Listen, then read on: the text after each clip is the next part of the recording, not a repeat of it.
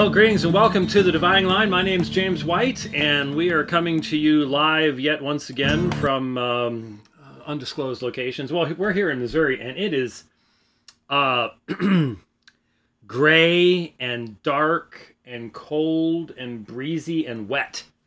Uh, I like days like that. I'll have to admit, you know, I've got my flannel shirt on, and uh, we're doing all right. We're doing okay. Um, still struggling with a few uh, issues um, with the uh, unit, but uh, RVing is learning how to adapt, either how to repair or how to adapt. That's just sort of how it works. You have this list when you get back, uh, and you don't just go park your unit someplace uh, in the storage area. Uh-oh, uh, the cache is filling up. Looks like I'm crashing. Doesn't look like we're going to make it today sorry. Um, we will, of course, get this posted as soon as possible afterwards, but uh, there you go. Uh, we the cache is full, and uh, we are we are dead. So going to a dead cast. Sorry about that, everybody. Um, nothing we can do about it. I I don't know what's going on. I reset the gateway right before we got started, and it's just not gonna let us do it. We're, we're gonna do a shorter program anyways, um, and uh, we're getting it recorded and and that's just how it's gonna have to go. I don't know if, don't know why. Uh, atmospheric situations can impact things. Um, who knows? Um, I haven't bothered to set up the uh, satellite yet. We didn't. We didn't have a reason to, but um, now maybe I should have. There you go. Anyways, a couple things I wanted to, a bunch of stuff I wanted to get to. Actually, little things. Um, I pulled the plug. Still recording. Just letting Rich know since he can't hear anything about what's uh, going on because I didn't set up his little computer thing with Bobby. Um, I started to say something in the last program. Isn't it amazing how the mind works or doesn't work? Uh, I started to want to make a point and say something, um, and I never got around to actually saying it. I, I got distracted with a some background information or something. I don't know.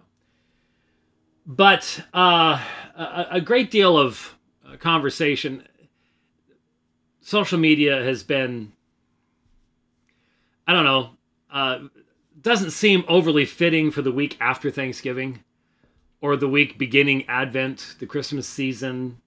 You know, you'd think there'd be a little bit more brotherly love to be found someplace but uh, eh, it's not working that way. And um, there's been a, uh, you know, you have the Kevin DeYoung article uh, in re- about the Moscow mood, and uh, that, of course, has encouraged all sorts of other folks to be jumping on this aspect or that aspect of things. And of course, it's right at the end of no quarter November, so everybody can go, well, you know, he's asked for it. He was using a flamethrower only a few weeks ago. Anyway, one of the things I was going to say, um, I think what happened on the program yesterday is I've been reading uh, Jared Longshore's article in response to me, and thinking about the um, the reality uh, that I'm going to have to say some fairly strong things in response to the idea that when um, when a Christian man, a Christian woman are married and um, she becomes pregnant, the church has grown. And there are some there are some ramifications that that I think are really troubling. Um, and I've been very consistent since you know 2001 or so, uh, 2000 2001, in really really emphasizing that for my Presbyterian brothers, um, we we cannot go anywhere that presumes regeneration. And it almost sounds like there are people today who have the idea that hey, as long as as long as a child is born of Christian parents, that that child is holy. That's not what First Corinthians 7 is about, guys. Um, Paul Jewett nuked that years and years ago. If you haven't read it, you need to read it. Um, it's it's just I, I don't know that anyone would want anyone would really want to even try to defend that um, in any meaningful scholarly debate, given the context of what is being said by Paul there. But this idea that, in essence, uh, if you have children in the covenant, that there is a promise of their salvation. That that you know, again, I, I start thinking back years and years ago to reading Pierre Marcel and how the children, covenant children, have the effect of original sin removed from them so that they are like a new Adam. And I'm just like, what?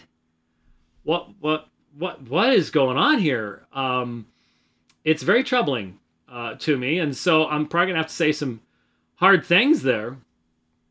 But at the same time, uh, what I've wanted to say yesterday, and that's probably where I got off the track, is I've been up to Moscow, I think three times, at least twice, maybe three times, and I have uh, I have had dinner. There's a particular eating establishment slash pub there that everybody goes to, and you I think a I think a video uh, was posted a couple days ago of a sort of a flash mob thing there. That's sort of what you expect when you go there. But uh, I've I've eaten with the guys from Cross Politic and with Jared Longshore. Um, obviously, I've I've had uh, Sabbath dinner with Doug Wilson and his family. Um, Doug Wilson and I have sat at taco time, just the two of us, uh, eating crisp meat burritos. And um, in all of that time, in recording all sorts of stuff and and uh, visiting Canon Press and preaching at the church a number of at a couple of the churches a number of times. In all of that time, I never heard profanity. Uh, it, it you you'd think reading some of the stuff that you're seeing on Twitter right now, um, that Doug Wilson walks around swearing a blue streak. And the fact of the matter is, the only time I've heard him using what we would call off color language at all is in a written context to make a point, some type of cultural point. Now, I've I've taken a clear stand. Uh, as I understand things, um, you know, he evidently has a freedom that I do not in those areas. I I do not feel it's appropriate to utilize uh, profanity, off-color language. Um, the serrated edge needs to be sheathed for the vast majority of us um, because of the fact of our remaining sin and the ease with which uh, we can abandon the biblical command of purity of speech and purity of heart and things along those lines. So I'm uh, I'm not mature enough to do that, um, but other people feel that they are, and um, okay, um, there you go. I, I just, especially in Doug's situation, he doesn't need to needlessly uh, give his insane critics um, who have Doug Wilson derangement syndrome on a fatal level, uh, anything more than than what they already have, uh, as far as to be able to attack him. And so, but I just wanted to say, in in all the times that I have been with um, the cross politic guys, that's down in uh, uh, in Arizona, uh, every place we've met and done things, um, I've never heard profanity. And so it's not what people are saying, some kind of a regular thing where you're just constantly uh, popping off with uh, with foul language. It's just not been my experience, and I, I wanted to say that. At the same time, I have to say to my dear brother Gabriel Rench, the tweet that I saw yesterday about grape juice and I think it used the term cowardice. I don't remember. Um, Gabe, really? Um, that one wasn't fair. Uh, I know there was a context to it. but yeah, it, especially on topics like this, where we are literally talking about uh, issues like, well, what kind of bread do you use in the supper? Man, there are people that will draw swords over something like this. And I've been in churches that used a loaf. Um, and I've been in churches that used unleavened bread because you can make an argument for either. Paul uses the same language. Um, and so let let let each man be convinced in his own mind and let individual churches make that choice. And and and you know if you've been if you find a church where the gospel's being preached and where um you know truth is being put out there don't let these little things um tear you apart. Don't let these little things cause you to not be in a in a fellowship that's actually reaching out and making a difference in the community and, and is being faithful to the gospel and all the rest of these types of things um, just just don't do it. Don't uh, people just get off on these side issues and end up dividing over stuff like you know we we use wine okay? I grew up using grape juice. I i mean uh no one's going to convince me that I didn't have the Lord's Supper until we had wine. Um, and no one's going to convince me that churches that are convicted that alcohol isn't isn't necessary here uh, are are not doing the Lord's Supper, um, and vice versa. Why do we have to?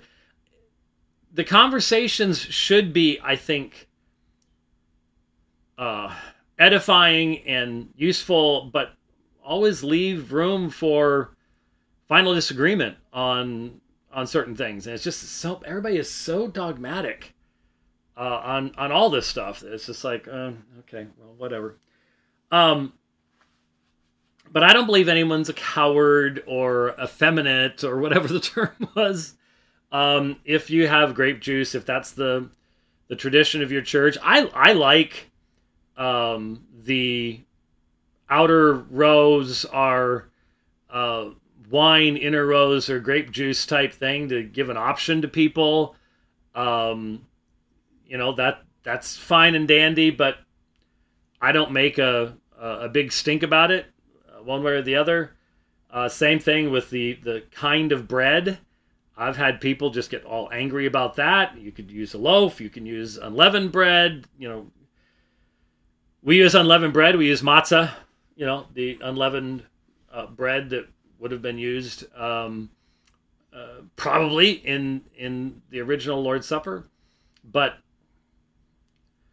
uh, for 29 and a half years, I was at a church that uh, passed a loaf around, and uh, you know, you broke a. It was basically like a French bread loaf type thing, and you you broke a piece off as as you passed it along the along the aisle. I'm not sure how that would work at our church because we come forward to receive the supper. Um, but anyway, um, it's it's it's not something to divide over. It's not something to get angry over and uh, insult people over. But man, that's that's how that's how the internet works. that's just that's just uh, that's just where it is. Um, let's see here. Yeah, uh, Darren Stid. Uh, I don't know, a couple days ago, maybe a couple weeks ago, um, posted a. Well, I. It says the year is 2100. Jeff Durbin's grandson is married to Douglas Wilson's great granddaughter. He is the president of the United States, and the national slogan is "By what standard?" They are Baptist, of course, because this story is post millennial.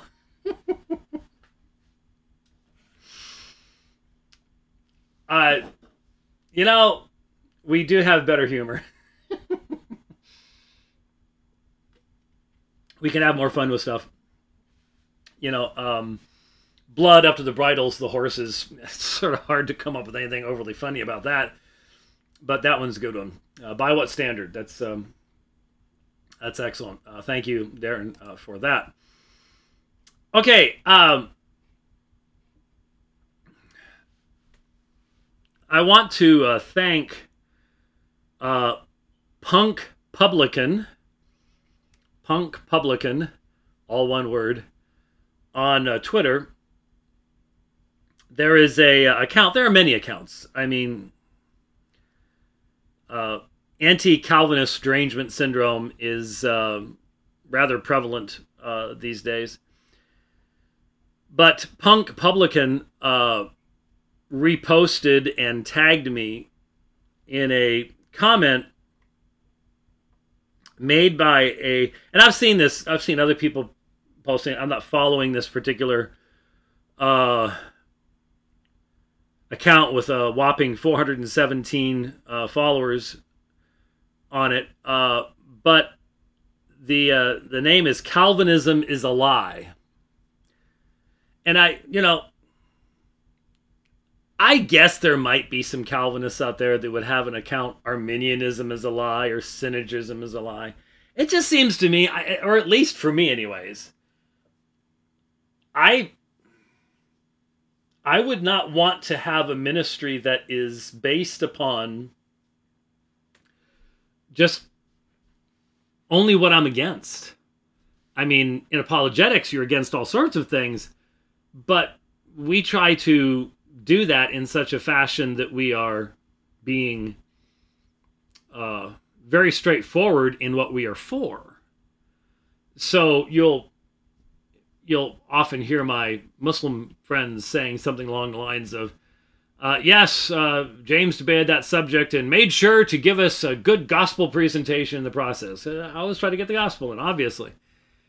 Um, but we're much more we're much more focused on what we're for so that when we talk about what we're against, we're consistent in our criticism of false teaching.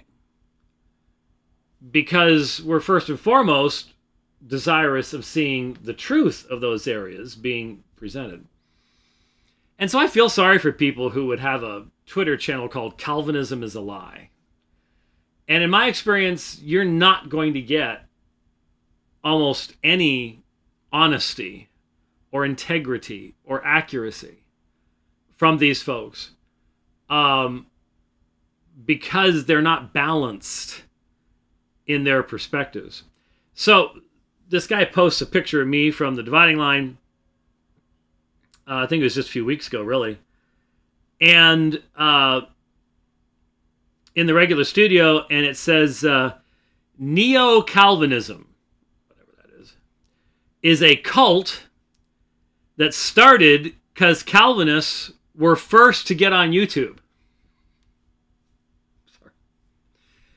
Ponzi schemes benefit from first mover advantage, but then reality catches up and they collapse Imagine letting this guy convince you God hates most people and Jesus didn't die for all.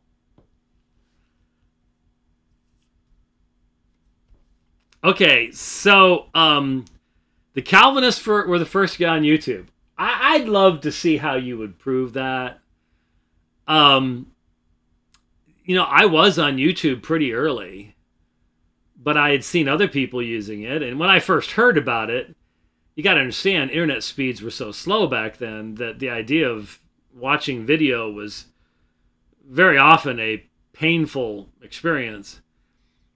And once it started really taking off, then yeah, you know, there was all this stuff you had to do to get your channel monetized. And then we discovered if you monetize your channel, you're basically giving YouTube control over what you're going to do. So we then got rid of all that stuff, demonetized everything. Um, but certainly we've been using it extensively and will until we get kicked off, which will happen someday. But th- th- there were anti Calvinists on YouTube from the start. It wasn't that we were all just smart enough to start using YouTube or something. So it's it's a Ponzi scheme. Who knew? Um, okay. But then reality catches up and they collapse. What? What? This guy's got 417 followers. Uh, we have millions and millions and millions of views worldwide, and we've collapsed. I, they live in a fantasy world. They really do. It's sort of sad. But anyways, imagine letting this guy, that's me, convince you God hates most people and Jesus didn't die for all. Well, you know, I suppose that there are Calvinists that are guilty of that kind of exaggerated and imbalanced statement in reverse, but I sure hear it a lot, especially from provisionalists who seem to be getting more and more radical, by the way. Um, but imagine letting this guy convince you God hates most people. Hmm. Well, I obviously affirm that God's love and mercy um, is throughout his creation, which is why sinners are not consumed in the instant of each sin uh, or even at the point of their conception. And they are extended tremendous uh, grace by God and given many great gifts for which they will be held accountable uh, as to how they use those gifts. But if a serious person were making uh, this kind of accusation, then the discussion would have to be well, what are the different kinds of love that God has?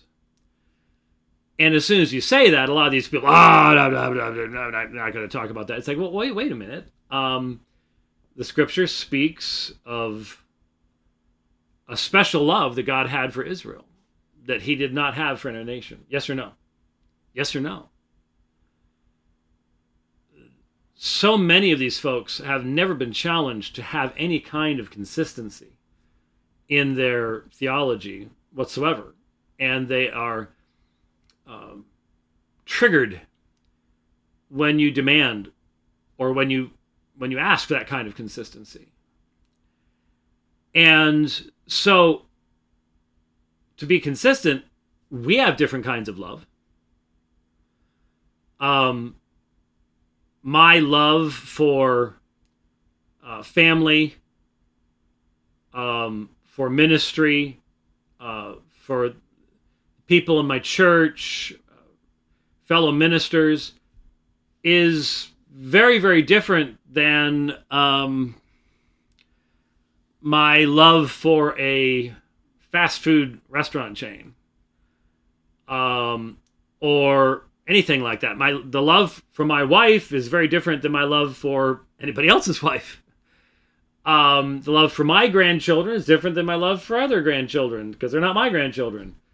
Um, we have to be able to make these types, and it's proper for us to make these types of differentiations. And it's amazing that so many people seem to believe that God can't make these differentiations, and God's love cannot be di- differentiated. In fact, if it's if it's perfect love, then it will be the exact same kind of love for every individual. That's the, the thinking that many people have. It's not biblical thinking because well this is why the why the old testament is often sort of left off and left out of people's thinking along these lines but it's pretty clearly obvious uh, from the hebrew scriptures that god had a special redemptive love for the remnant of israel and that many promises for that remnant are are made in the pages of scripture that are not made for the rest of Israel and certainly not made for the Egyptians or the Babylonians or the Amorites. So God has distinctions in his love. You can't read the scriptures and come to any other conclusion. But many of these people don't believe that. And they don't accept that. Don't don't even want to hear someone saying anything like that. And so, does God hate sin? Does the scripture teach that God hates sin? And If the answer is yes, and it is yes, and if a person remains in their sin outside of Christ, then what is the inevitable result as far as God's relationship to that person is concerned? Now, I don't know who the elect are, and neither does anybody else in this life. But we are called to proclaim the gospel and its demands to everyone. We do not have to first examine fruit and try to figure out whether this person's regenerate or not. We, we can't know any of those things. And so we promiscuously present the gospel to all people, which is itself a command to repent and to believe. And God blesses that either in drawing his elect unto himself by that means which he has foreordained, um, or glorifies himself through the rebellious rejection of that message by those that are not the recipients of his grace. But there's the issue. For these folks, everyone must be a recipient of grace. Grace cannot be free. Grace must be peanut butter grace. It can't be specific. It can't have a purpose. It can't. It can't be specifically how the triune God is going to glorify Himself. No, no. Um, it has to be peanut butter grace, so it goes to everybody equally. That means it can't necessarily accomplish anything in and of itself. So when he says God hates most people, if we're talking biblically, then we want to ask the question at what point in time? Uh, are we talking about at their judgment, during their lives? What is God's relationship with rebel sinners who are in opposition to Him and who love their sin? These are all important questions that are just simply skipped for the rhetorical effect of creating a quote unquote anti Calvinist uh, message uh, which is what you have in that line. And then, secondly, and Jesus didn't die for all. Well, uh, Jesus did die for all, all kinds of men, kings and those in authority, the rich, the poor, Jews, Gentiles, male, female, Scythian, bond, freeman, all, all the categories that the New Testament itself uses. Jesus did die for men and women in all those categories. But obviously, what he's saying here, and Jesus did not indiscriminately offer a sacrifice that saves no one. Uh, yes, I, I definitely believe that Jesus did not offer a semi salvific atonement. I believe that what the Son did was in perfect harmony and unity with the Father and with the Spirit and with the differing roles each of the divine persons have taken in the economy of salvation that results in the glorification of the triune God. And so, when the Son intercedes before the Father as a high priest, based upon his finished and completed work on the cross of Calvary. He does so in harmony with the Father, not in opposition to the Father. So, if the Father has already decreed not to save a certain individual to, for his own purposes and to his own glory, and if you say that that's wrong, then you believe that grace can be demanded you don't believe in the freedom of grace. You don't believe in the freedom of God. And so there is a perfect consistency between the decree of the Father, the salvific work of the Son as their substitute. So there is a specific people united with Christ in his death, burial, and resurrection. The atonement is intimately personal I know my sheep. They know me. They hear my voice. They follow me. I give my life for the sheep. You're not of my sheep. there is an intimacy that becomes so intimate that in John 17, the oneness that we have with Christ is likened to the oneness he has with the Father. And that's divine in nature. And and so again, the idea of a, a nameless, faceless group, just a generic group that we fill up by our actions, is not what is seen in the New Testament. It is not what is seen in the understanding of substitutionary atonement, which is why, again, we must point out that substitutionary atonement is a reformed concept. Uh, it is not an Arminian, it's not a synergistic concept.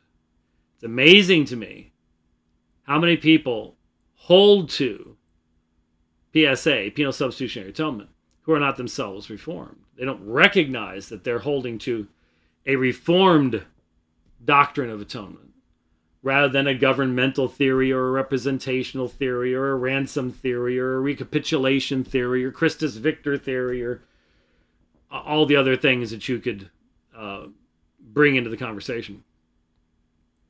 I do find that truly fascinating. Um, but the Son, then, his intercession is for a specific people. And we we say that in our hymnology. We sing it in our songs. I wonder if someone like Calvinism is a lie uh, would refuse to sing uh, before the throne of God above because it says it plainly. My name is written on his hands. As he dies, it's personal, it's specific. It's the elect that have been given given by the Father to the Son. He's now affecting their perfect salvation and his perfect self-giving. And then the Spirit of God, again, intertrinitarian harmony. The Spirit of God at the exact time that the triune God has decreed, raises these individuals to spiritual life, um, gives them the gifts of faith and repentance, union with Christ, adoption, forgiveness, sanctification, eventually glorification.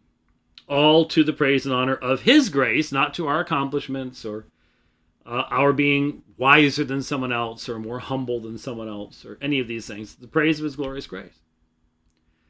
So, the atonement is a Trinitarian and God glorifying reality, and there is perfect harmony and consistency between the divine persons in accomplishing that. Now, I don't want to go off on a tangent here, but it's not going to be too long in the future that we have to address. I think some of the confusion um, that some people have in regards to how to identify the actions of God and to understand how the divine persons take these different roles um, and and what that means but we'll we'll address that at another point. And so imagine letting this guy convince you God hates most people and Jesus didn't die for all. I the the debate that I'm going to do with uh, Jason Breda in uh, March in Tullahoma. It's either late February, early March. It's whenever that. I think it's late February now. I think about it. Anyway, yeah, late February. Um, you know, I specifically requested the topic on uh, the atonement, and um, so I'm excited about that. And I'm I do not. Some people, some some Calvinists are hesitant to affirm that doctrine or afraid of how someone's going to respond. I, I I've told the story before, but I can even remember what the room smelled like. Uh, it was at Trinity Chapel in Wandsworth in London when Doug McMasters was the pastor there. I had just either done a presentation or a debate. I did a number of debates there. And it's an old church. Uh, that's the one that has, it's been years since I mentioned it, but one of the pews has this perfectly shaped indentation in it. I can show you right where it is. I have pictures of it. Um, and it's the indentation made by a German incendiary device during the bombing of London in World War II. And it came to the roof, landed on that pew, and a passersby saw that something had hit the roof and had gone into the building. And they were using uh, these uh, timered incendiary devices so that the fire control brigades couldn't get to everything because there would be a time delay and fires would be breaking out over and over and over again. And so the guy broke into the church and got it out before it went off. I mean, he risked his life. Can you imagine what it was like running out out the back of the church, that thing in your hand, not knowing what the timer was set to, and you know it could go off at any minute. But he got outside before it uh, before it went and uh, saved the building. And so, anyway, boy, talk about memory lane there for a second. But there's a passageway. You know, if you're looking at the front of the it's beautiful building, look in the front, you go over to the right, and there's a pass, narrow passageway that goes to a building in the back, fellowship center type thing.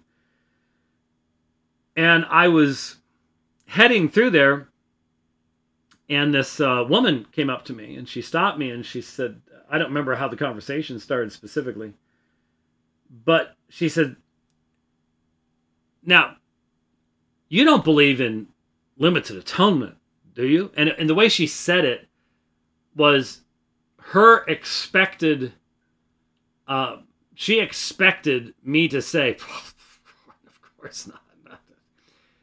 And I said, if if you mean that Jesus dies perfectly for his elect people, and it's uh, specific and focused and intentional, and that he's going to intercede for the very same people for whom he died, that there's not going to be a difference in the audience, which is what a lot of people will say. Uh, then yeah, of course I believe that. And she was she was flabbergasted. She she couldn't believe it. And I'm like, why wouldn't you believe that? And then you've got a few, you've got 30 seconds of shock to work with there to get into a um, a biblically based presentation of the the truth of particular redemption if you want to take advantage of it. But I'm not in any way, shape, or form um, embarrassed uh, to say that. And so uh, this uh, this fellow uh, just is out there uh, in his uh, derangement syndrome. I was seeing there's seven responses to something here, but uh, we are really having uh, net issues here right now. I've seen the evidence of the connection failing out uh, over and over again, and I can't I can't even bring anything up in Twitter right now uh, at all. So, well, you know what I could do is yeah, I'm just gonna bail out of uh, of our wireless system and and uh, oh, try to go to. Uh, well, now it now it bailed out on all of.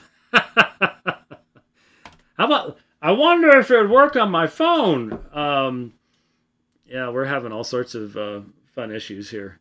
Uh, there we go. I'm I'm on my phone now. I wonder if I can pull this up. I want to see if he there we go. Okay, I'm just for, I'm just seeing this for the first time. He says neo Calvinism has been around for 20 years. Okay. Christians have already engaged your arguments and proven that Scripture refutes Calvinism entirely. Oh. Now we're focused on warning others against your Gnostic cult and helping others escape from your toxic doctrine of lies. Repent. so, uh, so we've already refuted you. We're not going to refute you again. We're just going to warn everybody. You, again, you feel sorry for these folks. You know they don't have answers. You, you, you know that they can't do the exegesis. And they can't even accurately represent what you're saying. And it really de- does make you wonder what is the motivation for a lot of these folks? And it differs from, from person to person. I mean, you know, Some people have been hurt in a Reformed church or something like that, or uh, but a lot of it really, honestly, is just a.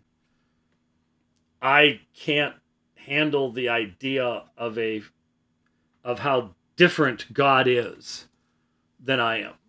I want God to be comfortably the big grandpa in the sky type of an idea. And Calvinism does not allow that because it deals with everything Scripture teaches on the fact that God is holy and completely other and uh, does with his creation as he sees fit.